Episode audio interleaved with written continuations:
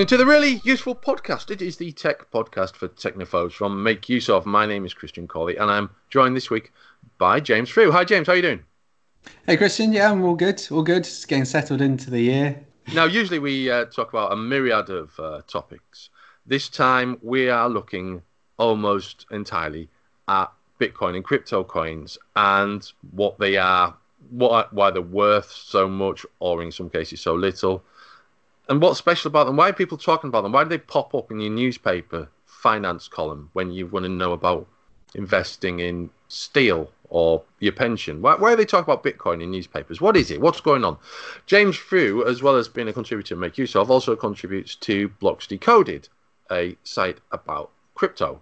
So, James, a lot of this is going to be on you today. Mm-hmm. We're going to break down crypto coins and bitcoins and make this ideal for a technophobe. Okay. So let's get started with the basics. What is Bitcoin? So, Bitcoin is a digital currency.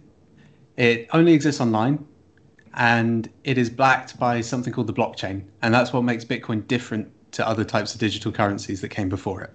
Such as PayPal or Amazon Pay or both. Yes. But the motivation behind Bitcoin is something that powers it quite a lot, is the main reason that it's talked about a lot and so I think it's probably worth just quickly discussing like what is money and why was there a transition between cash and digital and what's the difference between the two there's always been some kind of exchange for goods and services you know whether it was people using um, plants or whatever it was thousands of years ago to the money that we have today and when you go and exchange cash with somebody you're able to do it in whatever manner you want with no cost to you and it's about trust between you and the other party. So you hand over the cash, and you get something in return, whether it's a good or a service.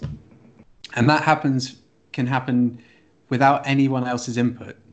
I mean, aside from the fact that money is controlled by the government or the central bank or whatever it is, but the actual act of paying for something with your cash is about trust between you and the other party. And you know who the other person is because you're there with them physically. But then when the internet came along, you needed a way of doing these transactions, but online. So it's digital only. And suddenly you're removed from the people that you're doing this transaction with. So you don't know anything about them. So it could be somebody over the other side of the world that you've never met before, but you need to have an element of trust in that relationship in order to transfer the money. And that's where payment processors like Visa, MasterCard, and now PayPal have really come into their own is that they take that and they are the trusted party in your transaction. So they insert themselves as a third party. So you give the money to somebody, Visa and MasterCard then distribute it to the other person. And that's how the transaction is facilitated online. But then, well, just over 10 years ago now, we had the massive financial crash of 2007, 2008, where the entire financial system almost came down globally and lots of people lost a lot of money. And to some people, this reflected an imbalance in economic power. So the people that were largely seen as responsible, so banks, reasonably got away with it um, and were able to continue. In many cases, governments bailed them out, and taxpayer money went on covering up essentially these mistakes. While some people ended up losing their houses, going into debt, losing their money. So the impact wasn't fairly distributed. I think a lot of people would say. And this led to movements like the Occupy movement, which protested against inequality. Amongst that, there then became an online movement towards digital currencies that weren't controlled by financial institutions like Visa, MasterCard, and the big banks.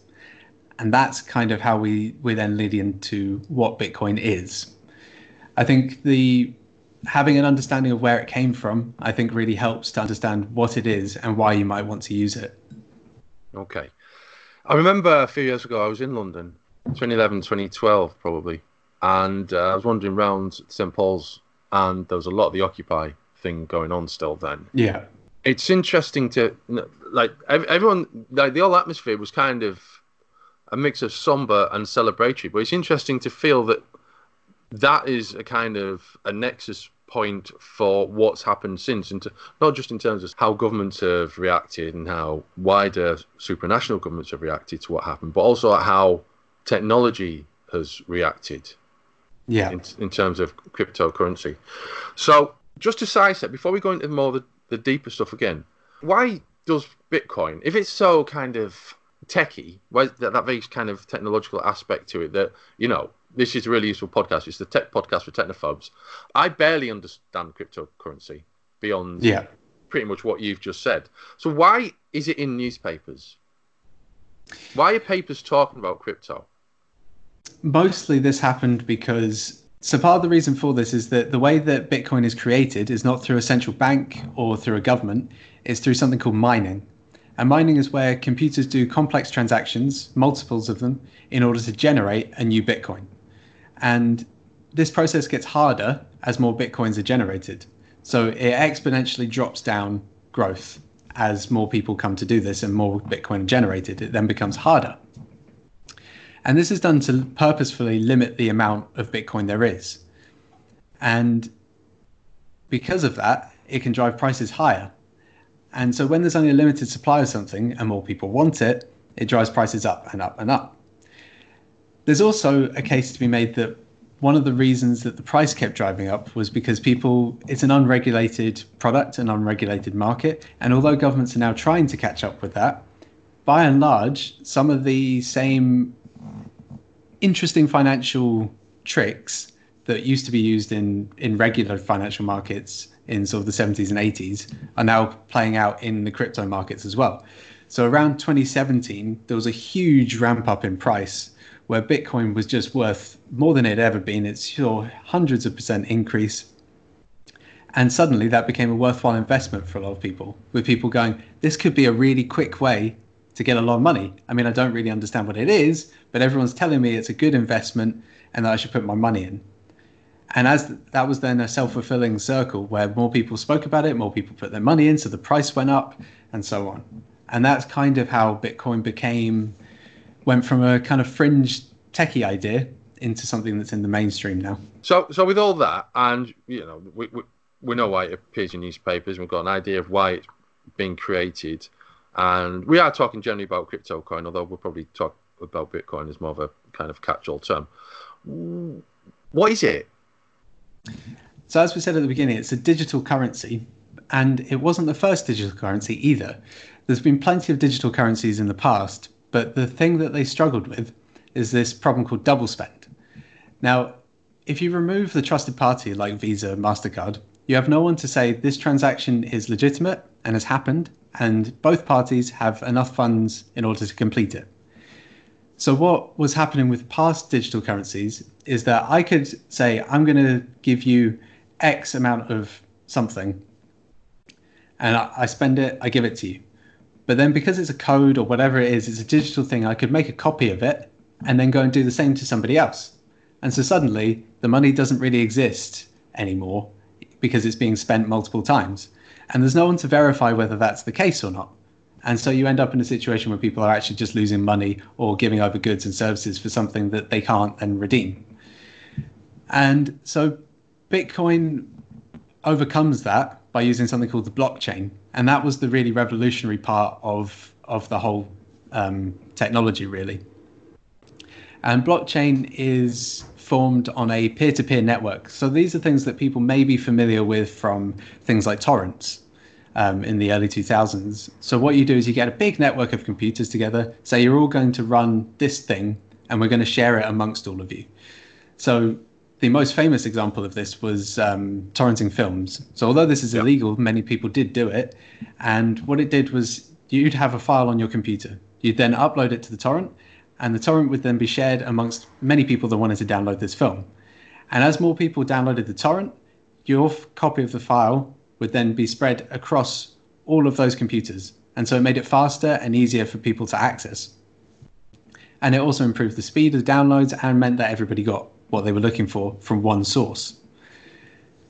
And peer to peer networks have lots of uses, but that was the sort of uh, most famous example, I'd guess. Yeah, and peer-to-peer networks are legal, of course, Yes, yes, they and are. and they're wide. I mean, you you we're using one now. Whilst uh, I, I think that's how.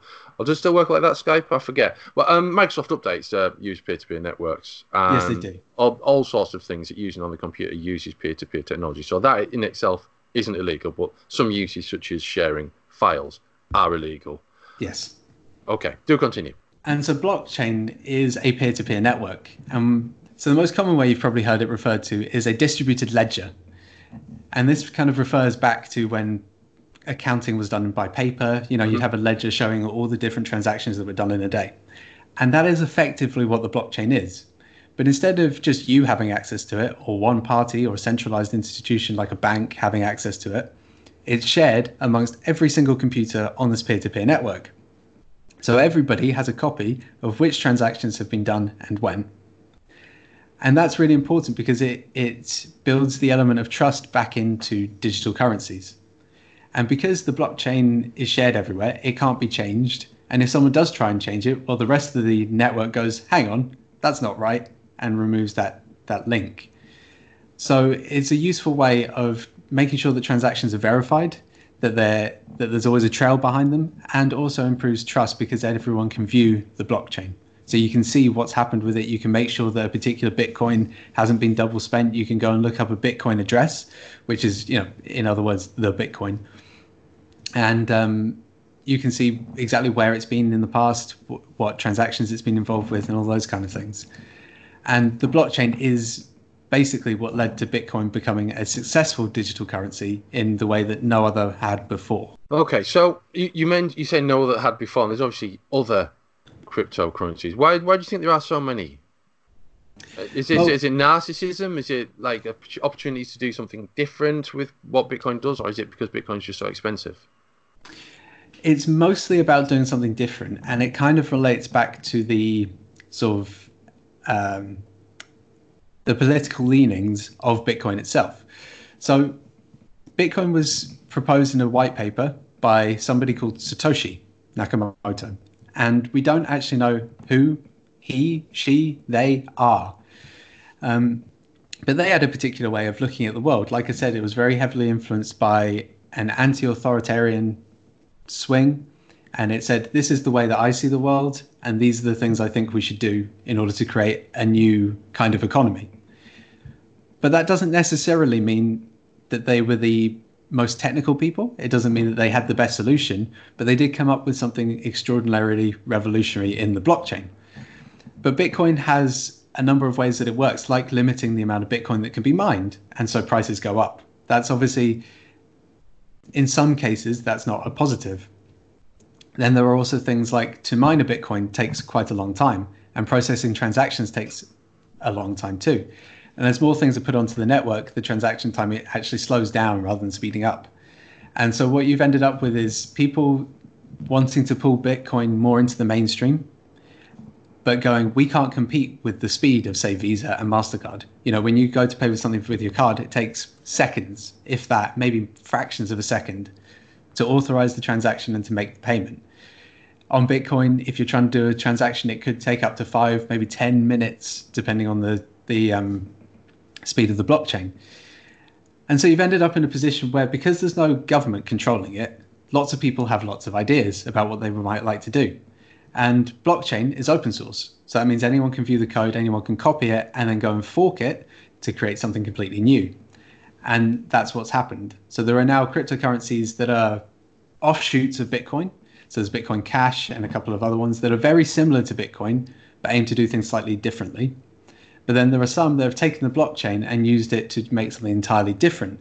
Like there's one called Ethereum, which is probably the second most popular um, cryptocurrency and that's used predominantly to create apps on top of the blockchain.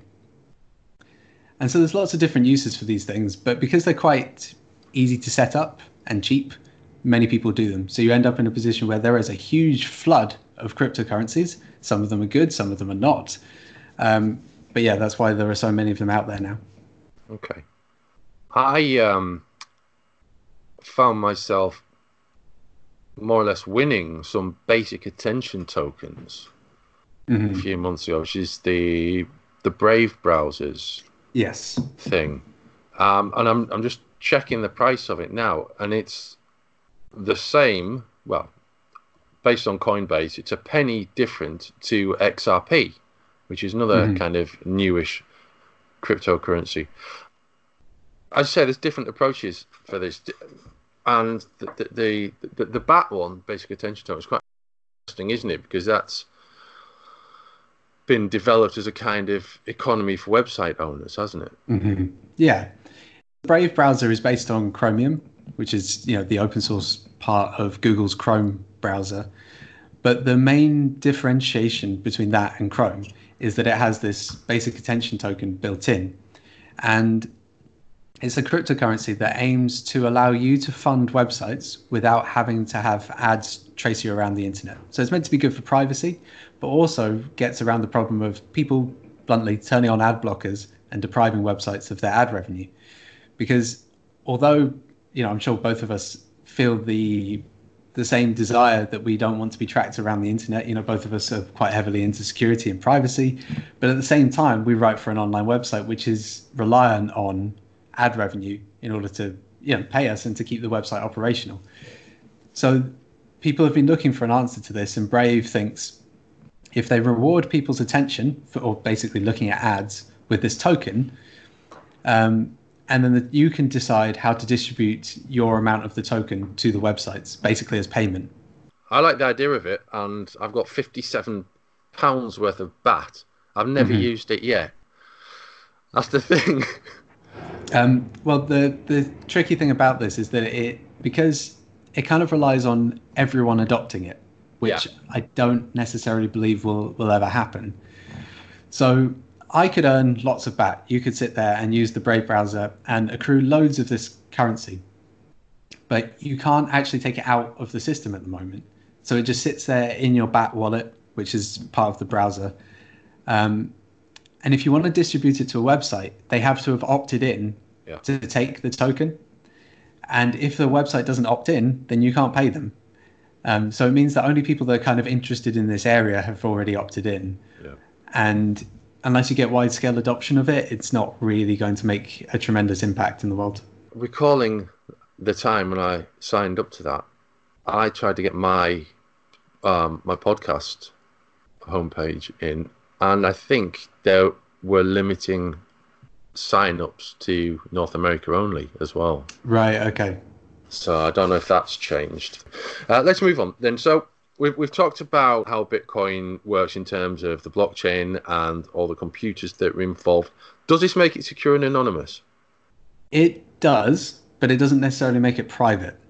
So I think it's worth looking at the distinction between the 2 mm-hmm. So privacy means basically that you can keep your data private. It's only for you and whoever you trust to see it with. And so you see things like that happening with, you know, uh, your bank details, for example. You probably wouldn't tell everyone, oh, I have this amount of money in my bank, and this is my account number, and these are the kind of transactions I do. This is how much I spend. That's private data. But your bank may go, hmm, we think this could be really useful data, so we'll strip away your name, address, and email number, email address, and that's anonymous data. So it doesn't identify it to you, but it's private data. So it's anonymous but private.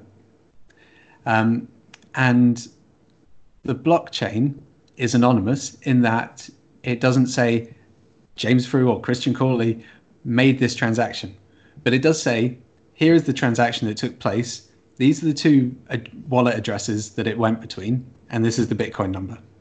And because anyone can view it, it isn't private, but it is anonymous or pseudo anonymous. And the reason I say pseudo anonymous is because, in theory, you can use a blockchain explorer to view which transactions a wallet has made, where the where the money has gone before and after. So you can actually try and work out and identify people.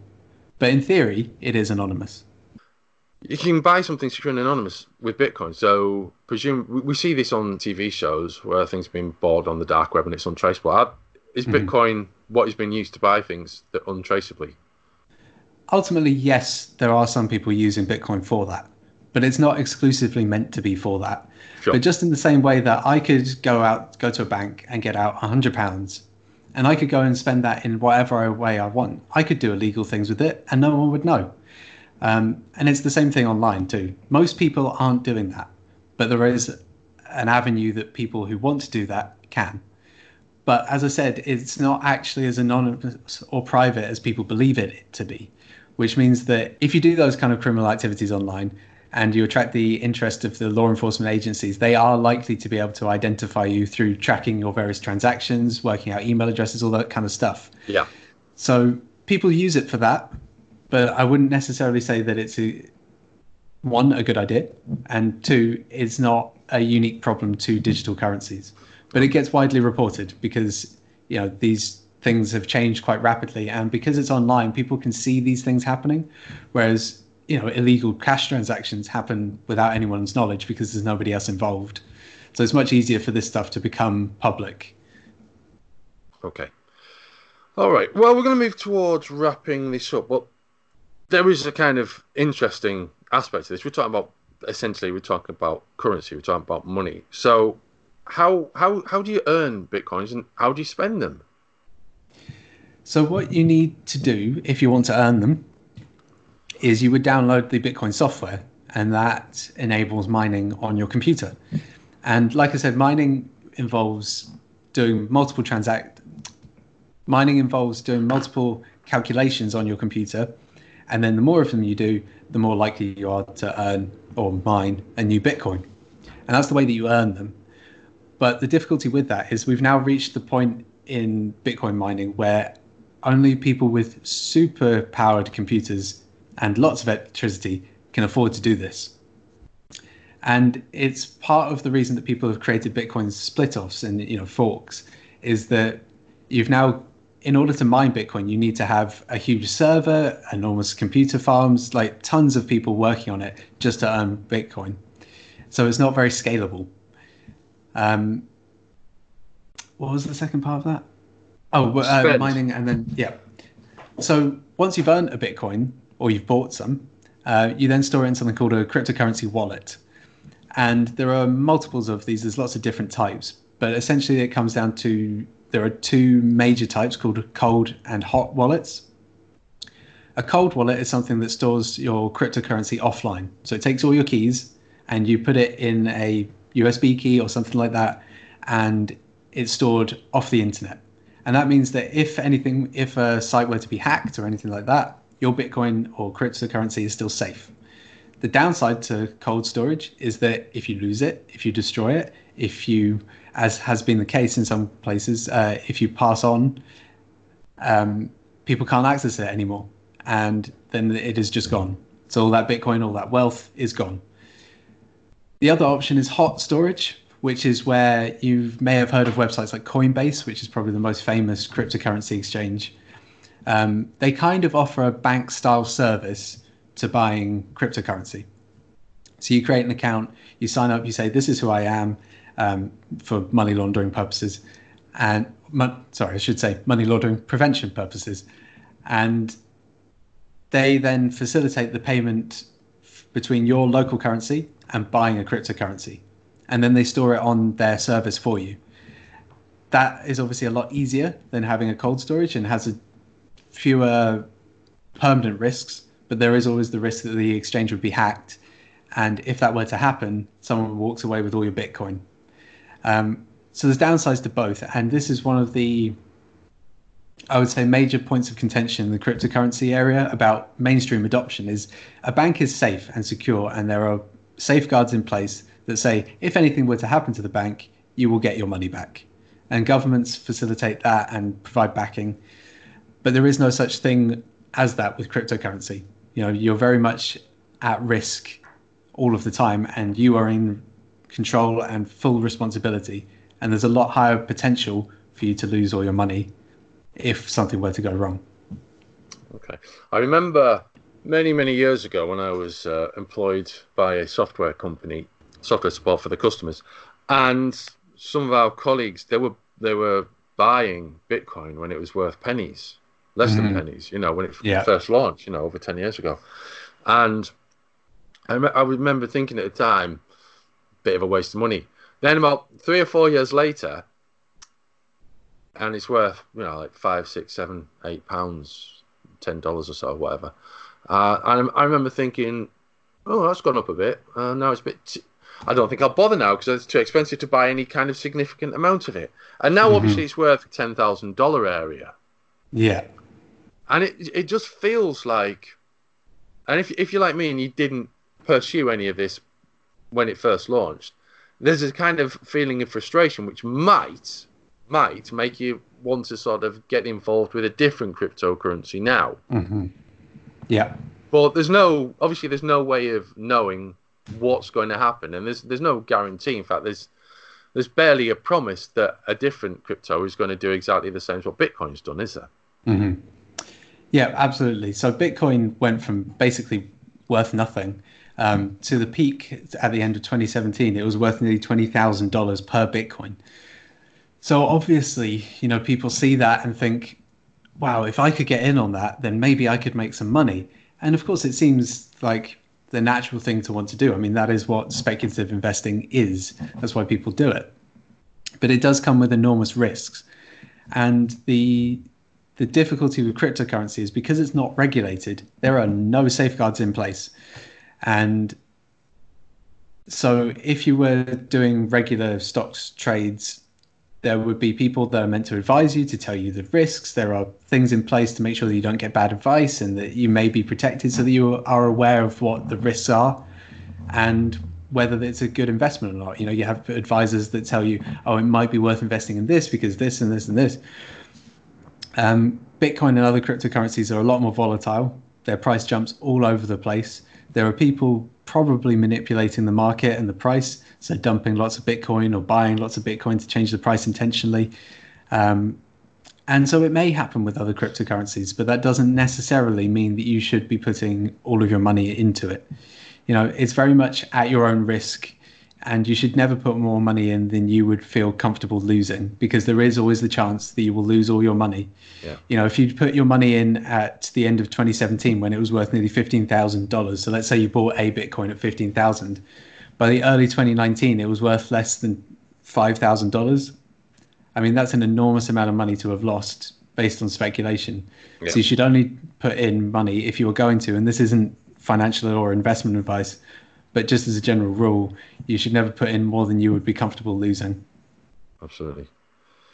Absolutely. So, uh, there are various places where you can spend Bitcoin, of course, isn't there? And as, as I said, some of them are legal, some of them are illegal. You can, for instance, if you were interested in, you know, we've alluded to this earlier, if you wanted to protect your activity online with a VPN, you can pay for VPNs with Bitcoin, can't you? Yeah, many VPNs do accept Bitcoin because it is seen as a more private, but not properly private, but also anonymous way to pay.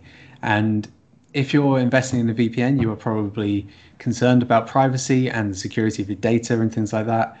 And so it's likely that you will also be unwilling to necessarily share with governments or banks or other financial institutions that these are the kind of services that you're buying. So it kind of works from that perspective. But there are loads of other ways you can spend your Bitcoin too. Some of them are focused in the privacy area. So, you know, services or um, websites and all that kind of stuff. And even some marketplaces have cropped up just for goods, so kind of like an eBay or Craigslist, but you know, you trade through through your your cryptocurrency. So that I think there's one called Haven, which has a, a mobile app where you can you know pay for things in crypto. It's basically just it, you know, some people put up there. It's a bit like Etsy. I'd say it's probably closest to Etsy, where you can put up creative things and you can buy and sell okay. them, but with crypto. Um, but then there are also things called crypto ATMs, which allow you to convert your money from the blockchain and, and your cryptocurrency into you know cash effectively. And there are some of those sort of scattered around the world. Um, there's one not far from me actually. I haven't used it. I've gone and looked at it, but I haven't used it. Um, oh, so this is a yes, physical unit. This is a physical unit, yeah. Right, Just like okay. you would go to an ATM at your bank yeah. uh, to withdraw money. Uh, this is a way of making it so that you can withdraw your Bitcoin into local currency or yeah, you know other cryptocurrencies. Yeah. Yeah. So hopefully you've reached this point of this week's really useful podcast about Bitcoin and cryptocurrency and have a better idea, if not a clearer understanding of what Bitcoin is, how you can get it, why it's worth so much, how it can be earned and spent. If you've any questions, as ever, let us know either messages on Twitter or comments on Make Use of under this podcast. And uh, we'll be back next week for a completely different, really useful podcast. Until then, from James Frew and myself, it is goodbye.